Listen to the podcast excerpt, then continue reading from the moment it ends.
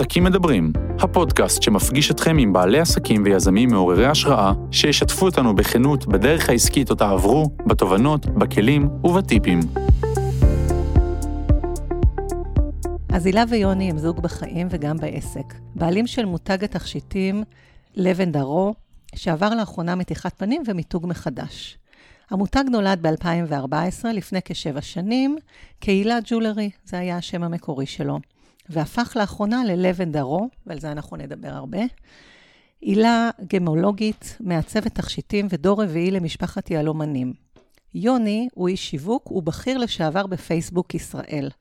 ויחד כזוג אורבני שחי ונושם את הסטייל והתשוקה של העיר, הם מנהלים עסק מצליח וגם הורים לאלכס החמודה בת ה2. אז בוקר טוב. בוקר טוב. אני ממש ממש שמחה לארח אתכם, ואני גם מספר שאתם הראשונים שמתארחים אצלי כזוג בעצם. אז אנחנו כאן 3 אנשים שמדברים, וזה כיף ומאתגר בפני עצמו.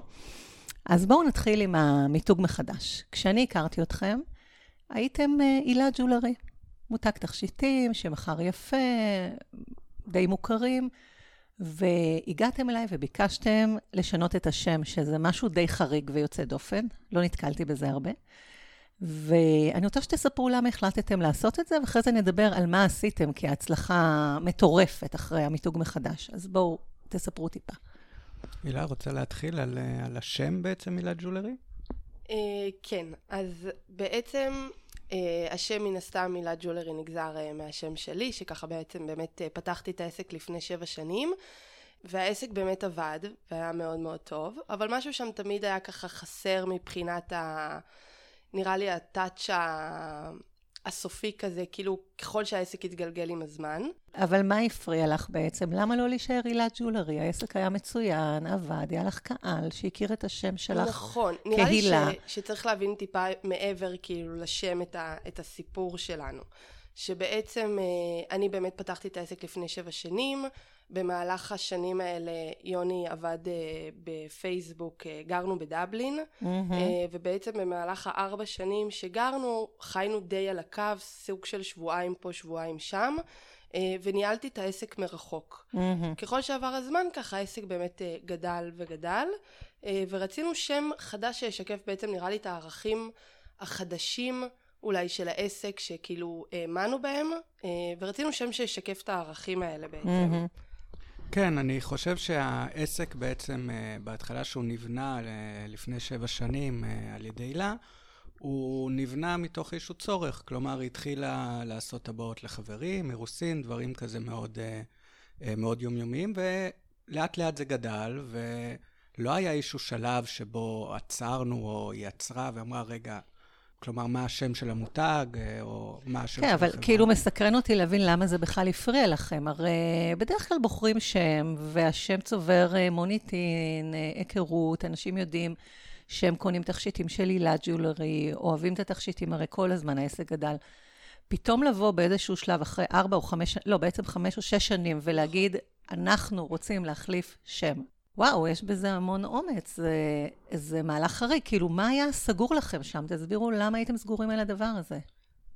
מה הפריע לכם? אז נראה לי שבעצם, התחלתי להגיד שבעצם יוני היה בפייסבוק 4 שנים, כן. ואז בעצם החלטנו שהוא עוזב את פייסבוק וחובר אליי, כן. והעסק הופך להיות של שנינו. בעצם יוצאים לדרך חדשה של שותפות גם בחיים הפרטיים. כן, אני אשאל אתכם על זה עוד מעט, זה ברור, איך עוזבים את פייסבוק העולמית, את המשכורת וכולי, אבל עוד רגע. כן, ובעצם יוצאים לדרך גם משותפת בחיים העסקיים, ובאמת השם שהיה רק הילה ג'ולרי, היה צריך לקבל תפנית נראה לי חדשה גם בחיבור הזה שלנו, ונראה לי באמת הדרך הכי טובה להגיד את זה, זה פשוט לבטא איזשהו ערך עליון, בעצם השם Love and Arrow. כן, השם החדש, Love and Arrow. כן, השם החדש. אני אסביר קצת בעצם את המשמעות שלו.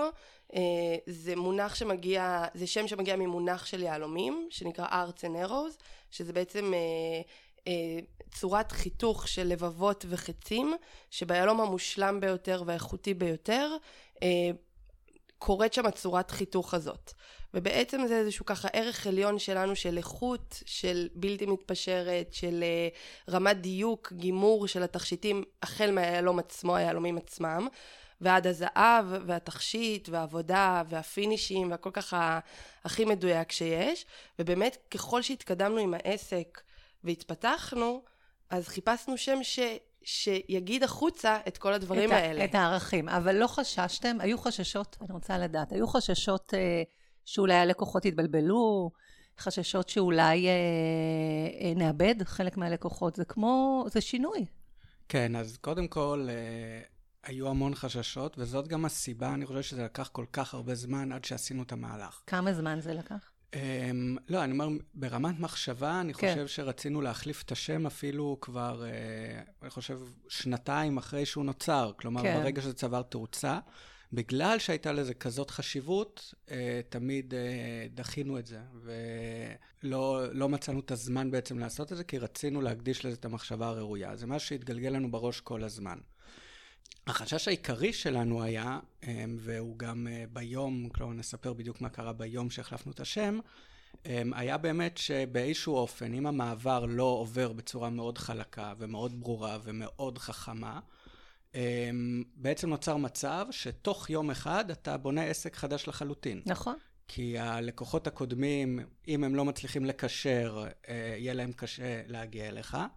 וגם כל מה שקשור לחיפוש בגוגל, למצב של האתר שלכם, זה לאבד את כל המילת מפתח הזו של השם. נכון, וזה היה מאוד מאוד מאוד מפחיד. מה שעוד יותר היה מפחיד, שאני חושב שבשבוע אחרי שהחלפנו את השם, או בכמה ימים אחרי זה, פתאום היה שקט שלא היו מחירות בכלל. וואו, זה לא ידעתי. ואני ממש זוכר את ההרגשה שנהיה ממש חם בגוף, של איזה דביל. כאילו, איך לקחת את זה כמובן מאליו, מה שקרה עד עכשיו, ופשוט החלפתם שם. מה, לא היו כניסות לאתר? מה קרה?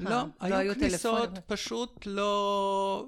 זה קורה לפעמים, שיש פתאום זמן שקט והזמן יותר, אבל ברגע שהראש שלך כבר במחשבה הזאת, אז אתה ישר מחפש את הסיבה, והסיבה היא ברור, החלפת מותג, אף אחד לא יודע, אף אחד לא מבין מה קורה.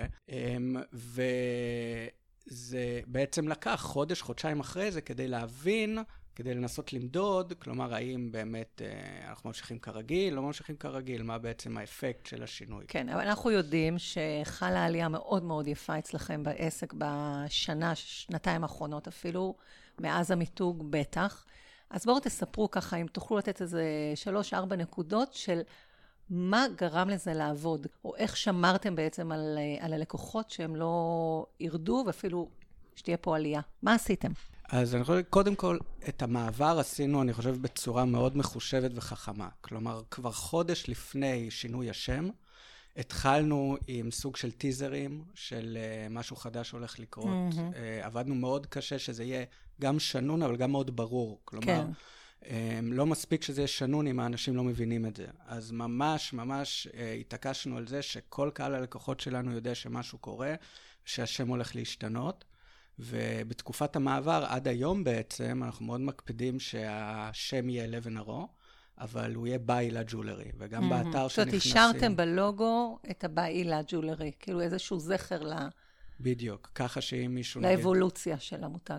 מחפש בגוגל Hila Jewelry, הוא עדיין נמצא אותנו. אבל רגע, אני רוצה לשאול משהו, לפני שאנחנו ממשיכים לכל הנושא של איך אתם נותנים שירות, ואתם עושים משהו מאוד מאוד טוב, אחרת זה לא היה עובד, בממדים שזה עובד היום. אז עוד מעט נגיע לזה, אבל אני רוצה לשאול אותך משהו, יוני. אתה בעצם עבדת או היית במקום שזה חלומו של כל אדם, בטח צעיר בגילאים שלכם, לעבוד בפייסבוק העולמי, לחיות באירלנד, אני מניחה שהסתכרת יפה מאוד. איך קם אדם בוקר אחד ומחליט שהוא מצטרף לבת זוג שלו ומוותר על משכורת מכובדת מאוד ולוקח את הסיכון הזה? ואני יודעת, כי אנחנו מכירים שאתה לא כל כך אוהב סיכונים, אז איך בכל אופן זה קרה? כן, נכון, אז זה היה, תראי, בסופו של דבר, אני לא חושב שזה מעבר כזה חד, כן? כי בסופו של דבר, שמה אני... מה, ויתרת על משכורת שמנה? מה זאת אומרת? לא מעבר חד מבחינת משק הבית. כן, מבחינת יציבות פיננסית ונוחות כלכלית, בטוח שהיה פה אלמנט של סיכון. אבל אני חושב שהכנו את עצמנו. יצרנו לעצמנו תשתית שבה אנחנו מרגישים בטוח לתקופה מסוימת שאנחנו יכולים בעצם להשקיע את הכל בעסק, משהו שכן נותן איזשהו רוגע ואיזשהו שקט. ואני גם חושב שבסופו של דבר, אני חושב כל בן אדם באיזשהו שלב בחיים שואל את עצמו, זו השאלה האמיתית כזה של מה אתה רוצה בחיים, מה טוב לך, מה האמת של... הרגשת שעבורך זה יהיה יותר טוב, יותר מדויק? הרגשת את זה? כלומר, בפייסבוק שעבדת לא חווית מימוש עצמי? חוויתי מימוש עצמי בצורה מאוד גבוהה. אז למה לעזוב? כאילו, לא ברור לי. כי תראי, בסופו של דבר השאלה היא גם סוג של, כאילו, מכל מקום אפשר להתקדם. כלומר, גם שאתה בפייסבוק ואתה זה, אז אני לפחות מבחינתי תמיד רציתי שיהיה לי משהו משלי, עסק משלי, מקום שבו אני יכול. זה היה חלום. כאילו ילדות כזה, חלום בסיסי כזה שהיה לך. נכון. ואני חושב שאתה צריך, אתה מנסה להגיע למקום שבו אתה מרגיש בטוח לעשות את זה. ואני חושב שאחד הדברים הכי חזקים שפייסבוק אולי נתנה לי מהבחינה הזאת, זה האמונה של שהכל אפשרי, שאתגרים פחות מורכבים מה שאתה חושב. כלומר, אני חושב שזה נותן המון ביטחון וכוח. וזה מה שהוצאתי משם. זה נתן לי את הכוח בעצם להאמין שאנחנו יכולים כאילו לבנות את... גם בזכות הידע שצברת שם על קידום, ואיך הרשתות החברתיות עובדות, ואיך... גם בזכות זה? זאת אומרת, חשבת שתוכל לתעל את היכולות האלה לעסק? כן, חד משמעית.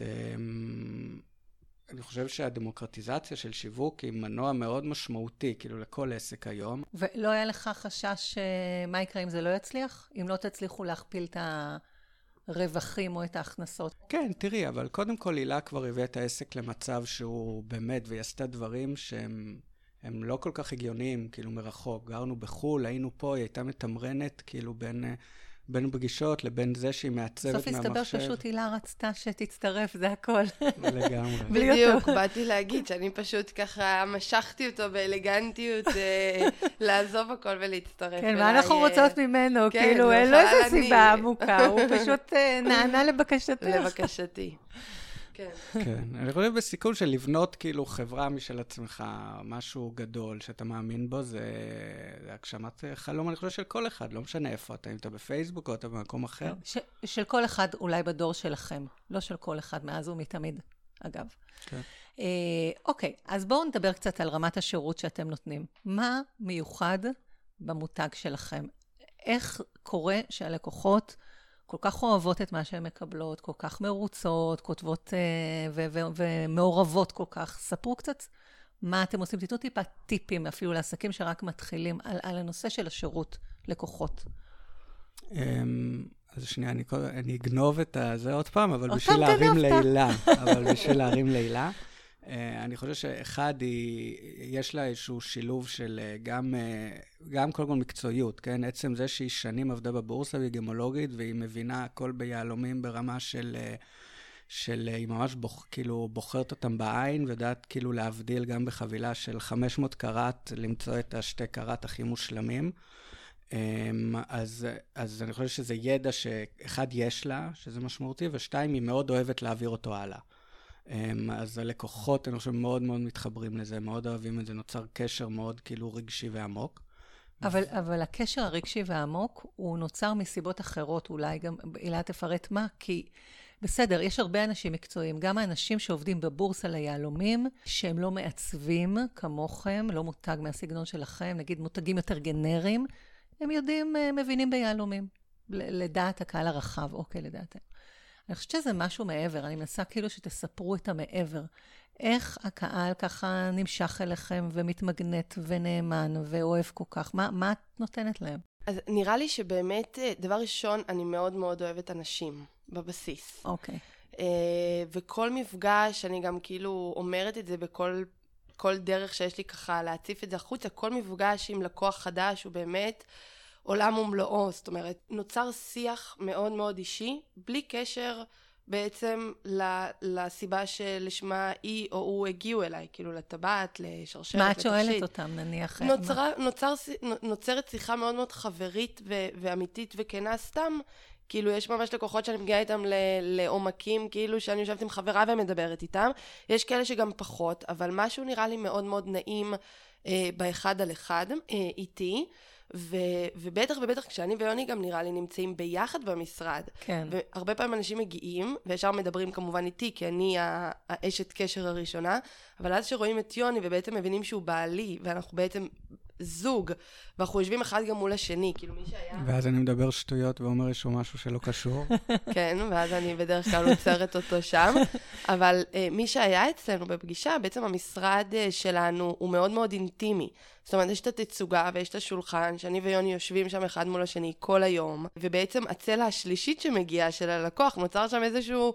נראה לי ממש סיפור אהבה בין שלושתנו של שיח וכל אחד משתף על עצמו ומספר, והחוויה של קניית התכשיט היא ממש הופכת ביניי למשהו מאוד רגשי, מעבר להגיע לחנות, ואתה רואה פתאום מגש של מאות תכשיטים, ואתה בוחר. יש פה משהו גם בהתאמה אישית, גם מה שיוני אמר לגבי הידע של היהלומים, שמאוד מאוד חשוב לי להעביר. מה את שואלת אותם נניח, ככה שהם מרגישים את ההתאמה האישית? מבחינת התכשיט עצמו? כן, מבחינת... כשמגיע אלייך בחור שרוצה לקנות טבעת, להכין טבעת אירוסין. אני תמיד מתאימה ככה את עניין הטבעת, אם זה אירוסין ספציפי שאנחנו מדברים, אז השאלה תמיד היא, כאילו אני מנסה להבין מה הצורך שלו בטבעת אירוסין, ולא למכור לו משהו גנרי.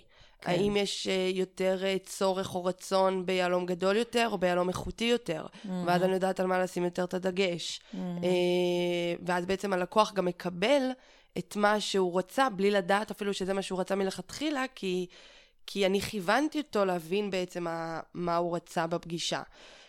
אני מאוד מאוד אמיתית וחשופה בעניין של טיב היהלומים והאיכות שלהם, שזה משהו שככה באפקט מחירה שלנו מאוד מאוד מאוד חשוב. אני לא מוכרת... אני תמיד אומרת את זה, אני לא מוכרת איזשהו חלום ורוד תמיד. זאת אומרת, לא כל היהלומים הם מושלמים ויפים, וכל הכוח צריך לקנות את מה שמתאים עבורו.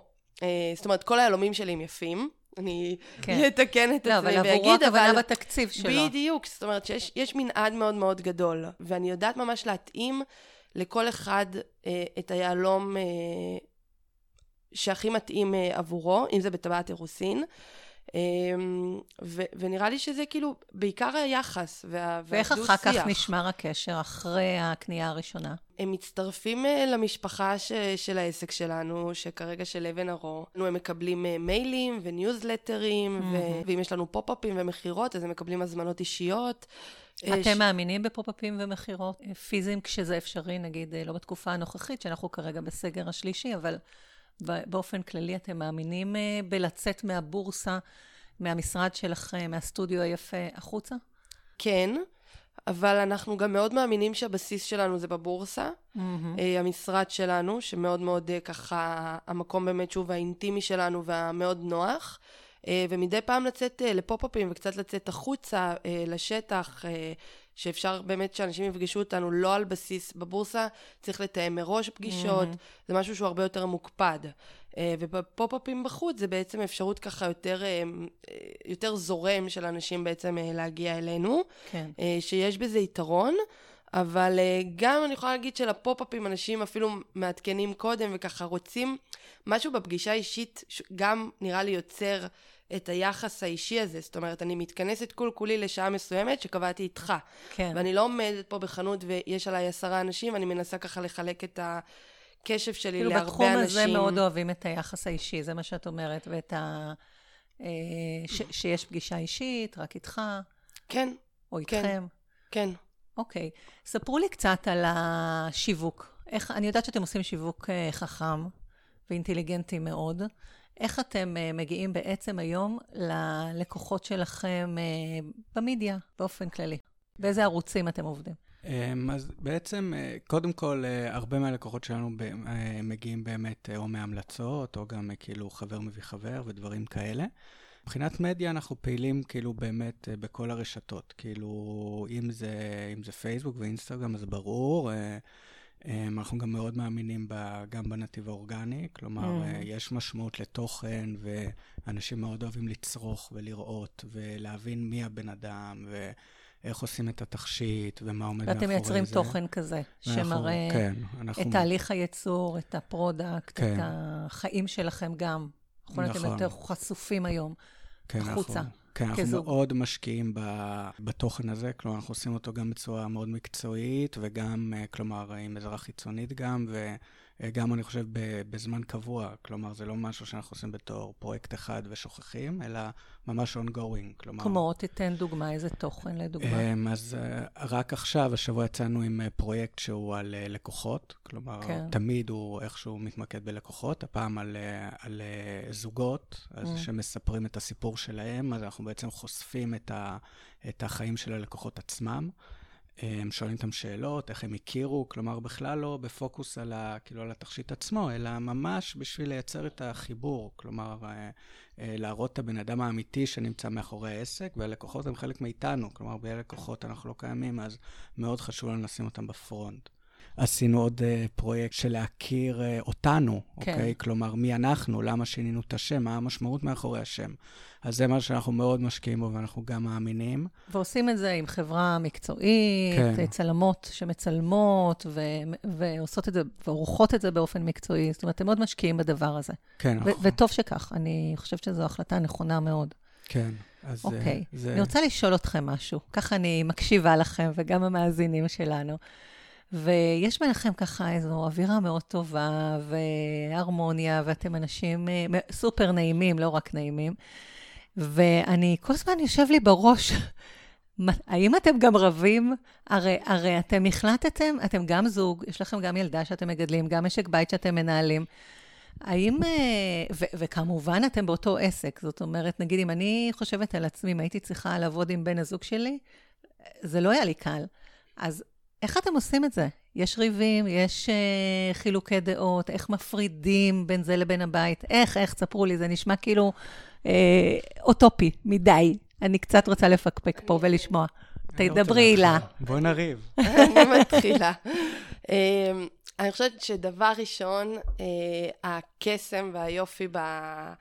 אוקיי, אני אתחיל ככה. דבר ראשון, שנינו נראה לי אנשים מאוד מאוד מאוד נוחים באופי שלנו. אבל קצת לריב. לא, אז יש, אני תכף אגיע לזה, כאילו, אבל זה דבר אחד. הדבר השני זה שאנחנו שנינו, בעצם יש חלוקת אחריות מאוד מאוד ברורה ומופרדת בין אחד לשני, שאני חושבת שזה הסוד האמיתי. זה מאוד חשוב. איך החלוקה, תסברי? אני בעצם אחראית על כל מן הסתם העיצוב, הקשר עם הלקוחות, הפגישות, כל הקריאייטיב העיצובי עליי. כן, הקולקציות. הכל, תגידי הכל. לא הכל. וכן, הקולקציות, זה, והיעלומים, הידע המקצועי באמת בעולם של היעלומים, ויוני בעצם אחראי על כל השיווק, הפרסום, על כל הצד של הביזנס, כאילו, על כל הלוגיסטיקה שאני ממש ממש לא אוהבת להתעסק בה. וגם הנתונים והמספרים, אני מכירה את הטבלאות שלו. בקושי אני מצליחה למצוא את עצמי שם. בדיוק. אז כל האקסלים שלו. אז מהבחינה הזו, הוא לא מתעניין במה שאני עושה, לא באמת, אבל כאילו ברמה עקרונית, ואני לא בעניין שלו. אז יש הפרדת כוחות מאוד מאוד בריאה. אוקיי. אבל כמובן שיש לנו פגישה שבועית כל שבוע, שאנחנו חושבים וכן מסנכרנים דברים בינינו שחשוב ששנינו זה, ואז שם כמובן שיכולים להיות חיכוכים, כמו כל דבר בחיים, במיוחד בעצם שאנחנו גם זוג נשוי וגם זוג ששובת יחד. כן, לפעמים אפשר לקחת איזשהו תסכול מהבית, שקרה, לא יודעת מה, שקשור למשהו אחר לגמרי במשפחה, ופתאום להשליך אותו לעבודה. זה הכל מחובר, אז זה לא קורה לכם? זה קורה, אבל אנחנו דווקא, אני חושבת, בקטע הזה מתאפסים על עצמנו מאוד מהר ומשחררים, כי זה תמיד ייפול על נקודה שמישהו לוקח... נכנס לחלק של השני יותר מדי. ואז אנחנו נקלוט את זה ונבין, אוקיי, תות מה, אני משחררת. כאילו, למה זה בכלל כל כך משמעותי לי? אני סומכת עליך באמת בעיניים עצמות שתעשה את זה כמו שצריך, או הפוך. כאילו, אם אני מתייעצת איתו על משהו שקשור לעיצוב, ליום צילום של קולקציה, אני כן רוצה לשמוע את דעתו, אני לא אוהבת את דעתו, ואז הוא מבין שהוא כאילו בעצם למה הוא נכנס לזה, כי הוא יודע שאני אעשה את העבודה הכי טובה בתחום הזה, אז הוא משחרר. אז כאילו, אנחנו, נראה לי יש איזושהי התנגחות, אבל כי תראו, גם בתקופה הזו נולדה לכם אלכס החמודה, נכון? נכון. אז בכלל מדובר על כך שהשנה הראשונה בגידול תינוקת או תינוק היא שנה מאתגרת. מאוד. ולכם יש גם את האתגר הזה המשפחתי של תינוקת חדשה יחסית, וגם עסק משותף, ועדיין אתם כזה שומרים על איזה קור רוח.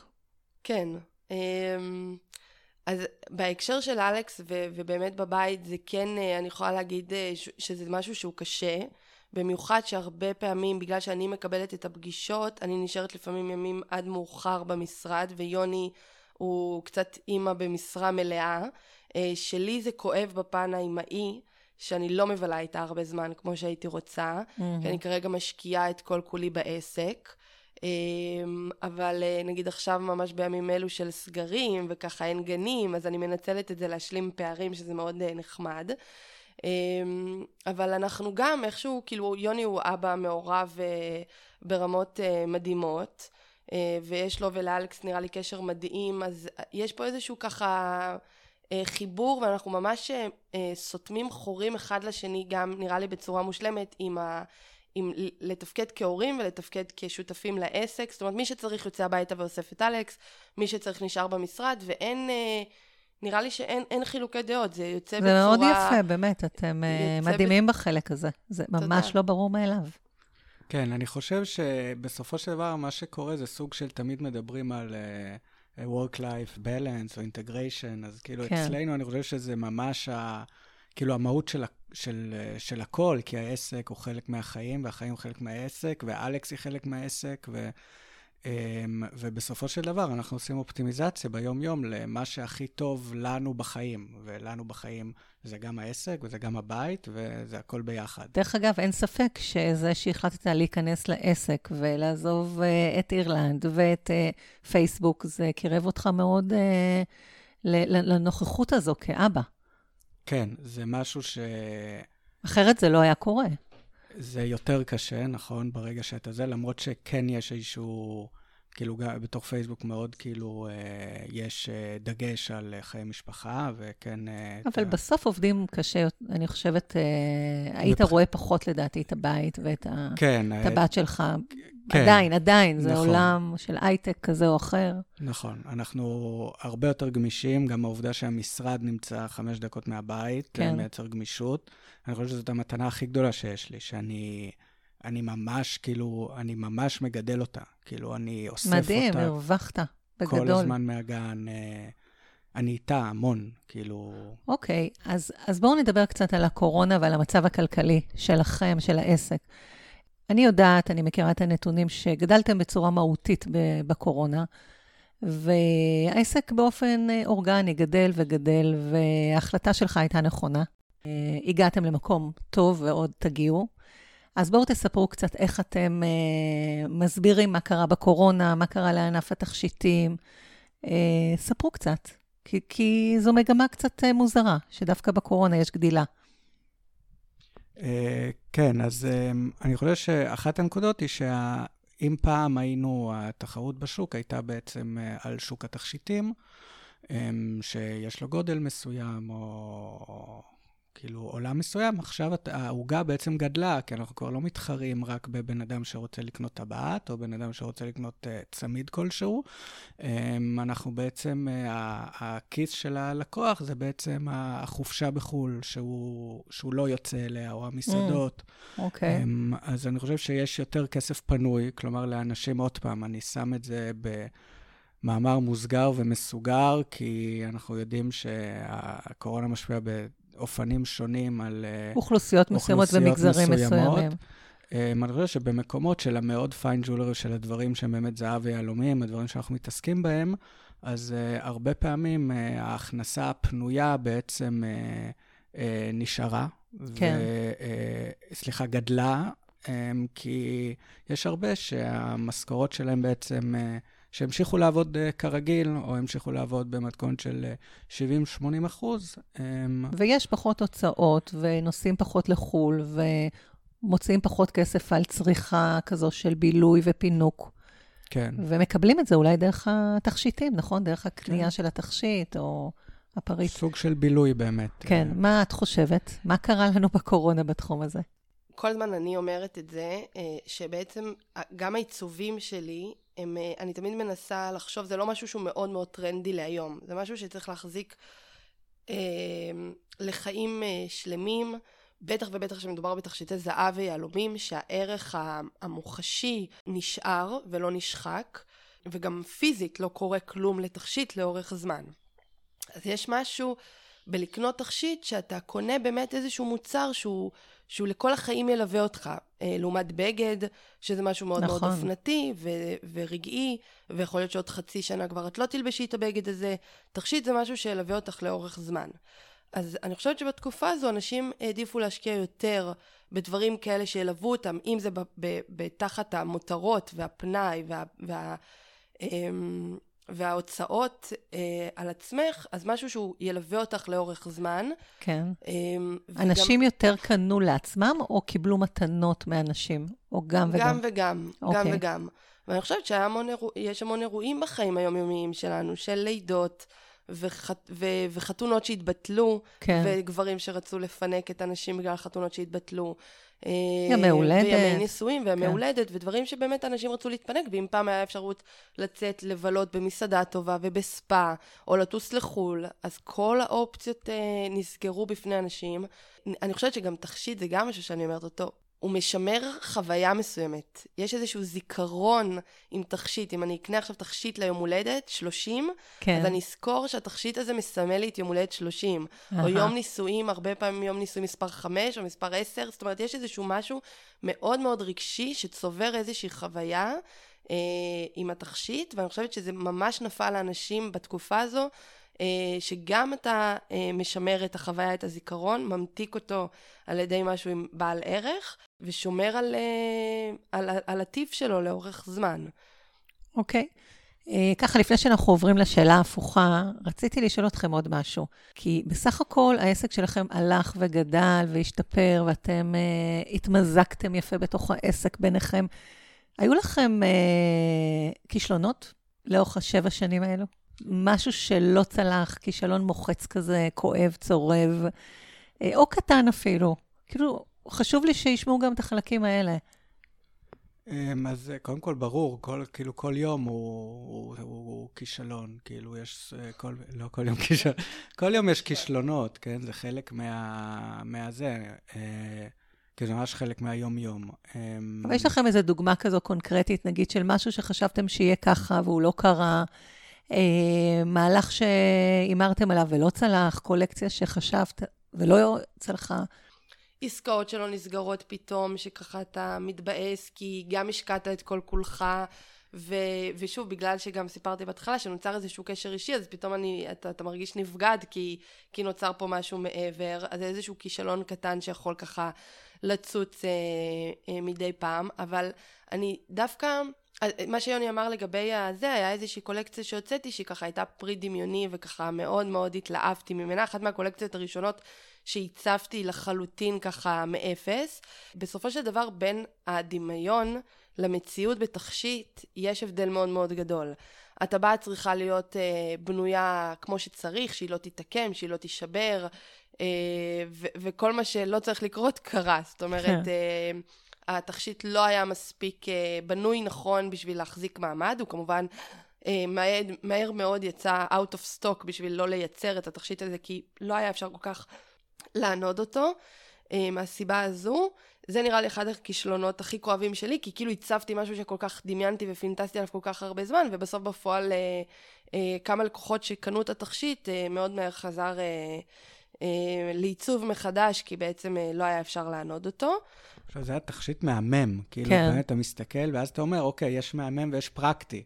כלומר, אם אי אפשר לענוד אותו, ופתאום שוטפים, לא יודע, כלים והוא מתעקם, אז זה בעיה מאוד רצינית. תגידו, אבל יש לי משהו כן להוסיף, שאני חושבת שזה ברמה דווקא שלי ושל יוני, משהו מאוד מאוד מחשבתי, שאני מאוד אוהבת בנו, זה שכל מהלך שעשינו, נראה לי, בכל השנים האלה, גם אם הוא לא הביא את התוצאה הכי הכי טובה, אף פעם לא ראינו בו כישלון. זאת אומרת, הוא תמיד הרגיש לנו שהוא קידם אותנו לשלב הבא, גם אם, ובן אדם אחר יכול להיות שהיה מגדיר את זה ככישלון מוחץ, אבל... כישלון זה בעיני המתבונן, את אומרת. ממש, ואנחנו כאילו שום דבר, תמיד אנחנו כזה, אוקיי, זה לא יצא, וואי, איזה יופי, אז זה יצא. וואי, זה לא יצא, איזה... כאילו כל דבר, ממש להסתכל על חצי הכוס המלאה, כמה שזה קלישאתי. כן, זה קלישאתי. אבל אנחנו מאוד מאוד באופי שלנו, כל כך מאמינים בזה, וגם בצורה מושלמת אחד עם השני, ששום דבר, גם אם הוא שוב לא הביא את התוצאה הכי הכי טובה, כאילו פופ-אפים לצורך העניין. כן. לא כל פופ-אפ הוכיח את עצמו. כן. היינו יוצאים החוצה, ולא היו מכירות לפעמים. כן, וזו השקעה, כי... וזה השקעה, וזה לצאת, וזה לסחור. זה ימי עבודה, כן. את הסוגה שלנו, והרבה דברים, אבל תמיד... סוף כל פופ-אפ היינו מרוצים עד הגג. למרות שגם לא היו מחירות לפעמים, וכאילו אמר... זה מאוד יפה. כי... אתם גם לא ביקורתיים אחד כלפי השני יותר מדי, זה מאוד מאוד יפה. כן, נכון? זו דוגמה טובה עם הפופ-אפים. פופ-אפים, אני חושבת, זו דוגמה מצוינת, וגם מבחינת, אני חושבת, מבחינת הלימוד, כאילו, אז זה עם הקולקציה, אנחנו לא היינו מגיעים למצב, אם זה לא היה קורה, שאנחנו... חושבים על הפרקטיקה של המוצר. כלומר, אם זה לא היה קורה, יכול להיות שעד היום היינו עושים מוצרים שיכול להיות שהם לא... כן, אתם רואים בכל דבר שלא צלח, כן? ויש לנו הרבה כאלה בחיים, הזדמנות להשתפר ולעשות את זה יותר טוב, והנה למדנו משהו והתקדמנו וזה תרם לנו, אז זה לא כישלון. ככה אתם מתרגמים את זה, זה מאוד מאוד יפה, זה קשור לאישיות שלכם, של שניכם. כן, ממש. זה נראה לי כי... טוב, אז לא הצלחתי למצוא אצלכם איזושהי נקודה כזו. יש לכם תמיכה במשפחות המורחבות שלכם? מה זאת אומרת? נגיד, אני יודעת שאת מגיעה ממשפחה של עצמאים, נכון? אז יש תמיכה בעסק, לא כלכלית, הכוונה... וואו, אתם בדרך הנכונה, זה מה שאתם הייתם צריכים לעשות, או פולניה, יושבים עליכם, למה אתה לא רופא ולמה את לא כזה? לא, אז אני חושבת שגם לי, מהצד שלי וגם מהצד שלי, יוני, יש לנו תמיכה מלאה, לטוב ולרע, זאת אומרת, גם המשפחות שלנו מאוד מאוד באופי הזה בדיוק, זאת אומרת, כל כישלון כזה, זה בכלל לא כישלון, להסתכל על הצד החיובי, כאילו, מאוד מאוד אופטימיים ומאוד מאוד רוח גבית. איזה כיף לכם, וואו. גם אימא של יוני וגם ההורים שלי. אבל כן אני יכולה להגיד סתם סיפור אישי, שנגיד של המיתוג מחדש, שהמשפחות הכי קרובות אלינו, הם לא אמרו שום דבר נגד, אבל הם לא כל כך הבינו את מהות הצעד הזה. ודווקא בקטע הזה אני ויוני, אני חושבת, העמוד השדרה הפנימי שלנו, ההחלטה שלנו שהאמנו בה, למרות שכמו שיוני אמר, זה היה מאוד מאוד מפחיד, ודקה לפני התהפכה לנו הבטן, וקיבלנו רגליים קרות, אבל בתוך תוכנו ידענו שזה הדבר הנכון שצריך לעשות, ואמרנו גם לכל מי שסביבנו, אתם תראו שזה נוכיח את זה, והיום אם תשאלי את ההורים שלי, או את אמא של יוני לצורך העניין, אז הם יגידו כזה, איזה טירוף, כאילו שאתם הולכים עם האמת שלכם, וזה פשוט קורה, ושוב, לא כי הם היו נגד, הם פשוט, נראה לי, ספציפית בסיטואציה הזו, לא הבינו מה אנחנו עושים. כן, אני חושבת שזה שהם לא ביקרו אתכם, וזה שהם לא הורידו לכם, זה המון. נכון. גם אם הם חשבו, הם לא הבינו את זה, הם לא כפו את דעתם, או הורידו לכם, או ניסו לפקפק, זה מאוד יפה. טוב, אתם כנראה בגלל זה כאלה. יש לכם תמיכה ורשת ביטחון, ומעגלי תמיכה מסביב, ובאמת זה מאוד מאוד מרשים. אז לפני שאנחנו מסיימים וכזה נפרדים, קצת בצורה רשמית יותר, אני רוצה שתשאלו אותי שאלה הפוכה אם בא לכם. איזושהי שאלה, אז בעצם מי שמאזין לנו יודע שבכל פרק אני מעבירה את המיקרופון לצד השני, ושואלים אותי איזושהי שאלה שבא לכם. תמיד זה מאוד מגוון ומעניין. אז השאלה ככה שחשבנו לשאול אותך זה, האם את רואה איזושהי נקודת אור או פתח להזדמנות ספציפית בתקופה הזו של הקורונה, מלבד כל מה שדיברנו עליו עד עכשיו, מהצד שלך כיועצת עסקית, אם ראית או שמעת במקומות אחרים, אם יש משהו כזה שמניסיונך תוכל להגיד שדווקא בתקופה הזו כדאי לעשות ככה. כן. וואו, זו שאלה מאוד מאוד מאוד גדולה. אני גם בעצמי מנסה לבדוק ולשמוע וללמוד, כי אנחנו נמצאים בעיצומה של מהפכה ענקית, שהיא תשפיע גם בשנים הבאות. זאת אומרת, גם אחרי שהקורונה כבר תהיה פה אולי בממדים יותר קטנים, או בכלל לא תהיה, זה לא ברור, השפעות ימשיכו לדעתי 3 שנים אחרי. אז... אני שמעתי איזושהי הרצאה מאוד מעניינת של נטלי, הטרנדולוגית, על מה הולך להיות ב-2021, 22 ו-23, ודיברו על המון המון דברים, אבל דבר אחד ככה תפס לי את האוזן או את תשומת הלב, ואולי זה משהו שאפשר להגיד, ומפה לחשוב מה אפשר לעשות. אז היא דיברה בעצם על recovery, שהשנה הזו, השנה הקרובה, היא שנת ההחלמה. אנחנו בעצם נהיה ב-state of mind, שאנחנו רוצים איזושהי החלמה מהמשבר. כולם עברו משבר, בריאותי, חברתי, משפחתי, משבר הוא אתגר. ואז אנשים ירצו מאוד בשנה הקרובה, לפני שהם יצאו לפרוץ לדברים אחרים, החלמה, מה זה אומר? שהם ירצו מאוד לטפל בעצמם גופנית, רגשית, בילדים שלהם, בבני נוער שנפגעו וכו' וכו' וכו'. אז זה דבר שבוודאות טרנד שהולך להיות, או מגמה, ובכל עסק צריך לחשוב מה זה אומר עליי. מה זה אומר עליי?